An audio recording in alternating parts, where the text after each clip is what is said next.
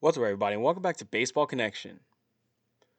So it's been a while since I talked about Ohtani because, I mean, not to say that I got tired of talking about him, but I mean, we just got used to his dominance. But this dude has has done some more special stuff, so we have to, have to recognize him. Yesterday, Shohei Ohtani was on the mound for the Angels. He threw eight innings with eight punchouts and just one earned run on the day. Lowered his ERA down to a 279. I mean, this guy is in the Cy Young conversation. But oh, wait.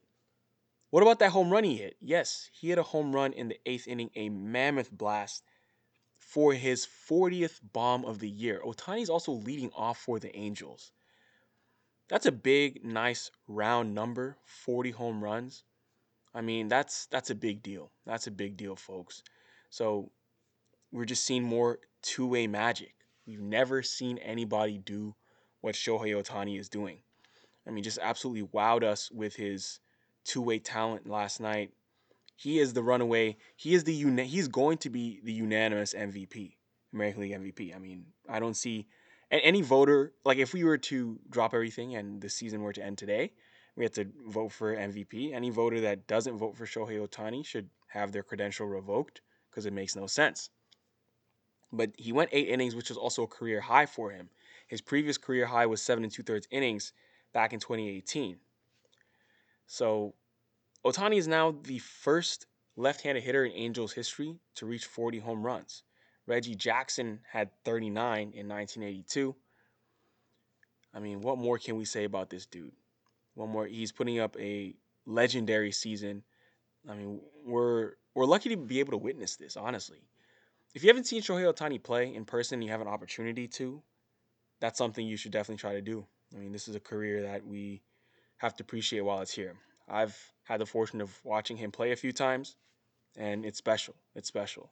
This dude is is really, really talented. So the Angels did win that game by a score three one. Miguel Cabrera is still sitting on 499 career homers. We've been talking a lot about the Yankees Red Sox series, so we might as well finish that off. The Yankees swept the Red Sox. They won 5 2 yesterday, and they have leapfrogged Boston in the standings. Although they have played two fewer games in Boston, but you know, like we said yesterday with percentage points, that's kind of how it goes. Luke Voit was on the bench yesterday, and that's that's uh I mean that's interesting, right? Anthony Rizzo came back, he was at first. So here's how you you solve the situation. Okay, Luke Voit even said it through the media that he he deserves to play, and he's 100% correct. I mean, a lot of fans don't like to hear that when when players talk about playing time or complain about playing time through the media, but Luke Voit has has earned it. The issue is that you have Brett Gardner in center field. You can take Gardner to the bench, and you can put Joey Gallo in center. So it's from left to right. You have from left to right. You have um, Giancarlo Stanton, Joey Gallo, then Aaron Judge in the outfield. Luke Voit is your DH. That's what you need to do. You need to put Giancarlo Stanton in left field. Stop letting Stanton hog that DH spot. Put Luke Voit at your DH. Keep at first. Gardner to the bench. That's what the Yankees need to do. That is going to be their best lineup because we know that Joey Gallo can play center. Will they do it? I don't know. But you can't have Luke Voit waste away on the bench. Makes no sense whatsoever. And then have Brett Gardner out there. It's it's not that, that's not a winning strategy. Just my opinion. But hey, I don't run the team. If we head out to what's a team we haven't talked about in a minute? Team we haven't talked about in a minute. Um, who hasn't been getting enough love? Looks like we have. Okay, we'll, we'll do Astros and Royals. So the Royals beat the Astros yesterday. This was a close one, actually. Benintendi had a walk-off throw from left field.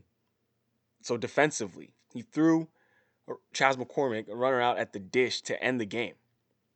That's always exciting. I mean, we, we see walk-off hits and things like that, but a walk-off defensive play, a, a throw, Andrew Benintendi make a strong throw from left field, that'll put a jolt into your team and into your fan base. It's always going to be those nail-biting wins because that was the ninth inning, and you know that would have been the game-tying run, and then I mean, who knows what happens from there? But you know they ended up winning it in nine, and Royals beat the Astros three to two. Astros are still fine. I mean, all things considered, they're at even 70 and 50. That's their record right now. So with 70 and 50, what's that? 120 games. So with 42 games remaining to go, they're they're in good position. I think the Astros are going to win the AL West.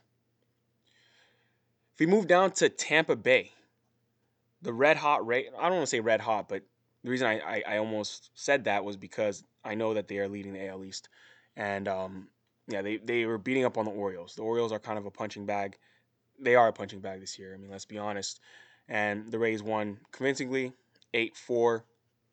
And uh, you know, Tampa Bay is is cruising into a nice AL East victory. You know, we, we tend to forget that this team went to the World Series this year. At least I forget that sometimes. And they're good every year. They're good every year. And let's not sleep on them. They're going to be a force to be reckoned with in October. But they're just doing their thing right now and trying to line things up for October.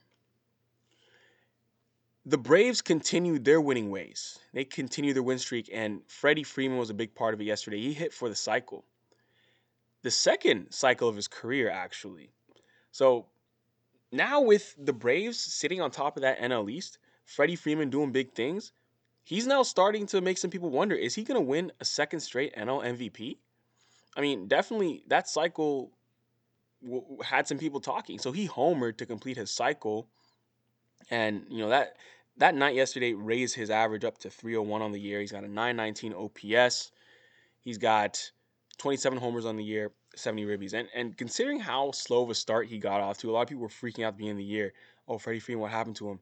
But he was hitting the ball hard and his expected stats were fine. The, the, the hits just weren't there for the first like two months of the season or month and a half because he was a bit unlucky. Now you look, his numbers are exactly where we thought they would be. He's a veteran, he's a professional hitter, and can he can he win another MVP? That'd be that'd be pretty cool because we did not see that coming up. But honestly, that's gonna be Fernando Tatis Jr. unless of course Tatis gets hurt. But um, the Braves keep their winning ways and they beat the Marlins yesterday. Charlie Morton was on the bump, six innings with two earned runs, nine strikeouts for Atlanta. They got plenty of offense, plenty of offense. You know, Freeman hit for the cycle, Austin Riley three for five, Dansby Swanson two for four.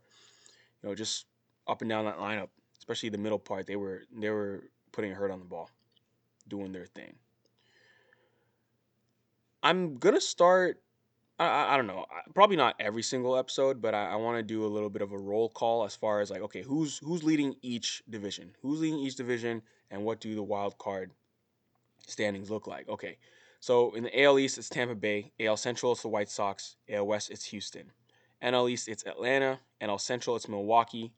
NL West, it's San Francisco. The closest division race right now is the AL West. Oakland is within two and a half games of Houston. The biggest divisional lead right now is going to be AL Central. White Sox are up by 11 and a half games. If we look at the wild card standings in the American League, you have Tampa Bay. I'm sorry, not not Tampa Bay. They're, I'm I'm sorry. They're winning the division. If you look at the wild card standings, you have the Yankees and Oakland. And then in the National League, you have the Dodgers and Padres.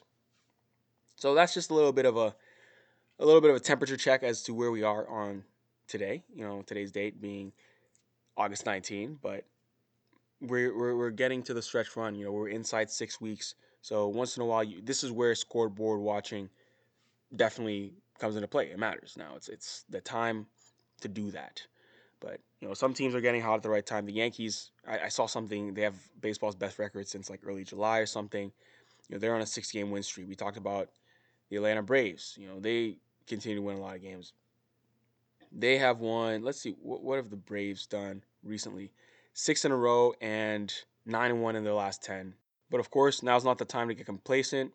There's still work to be done, but that's where we stand right now. And that's gonna do it for today. If you enjoyed this, please share it with someone who'd be interested, and we'll see you next time on Baseball Connection.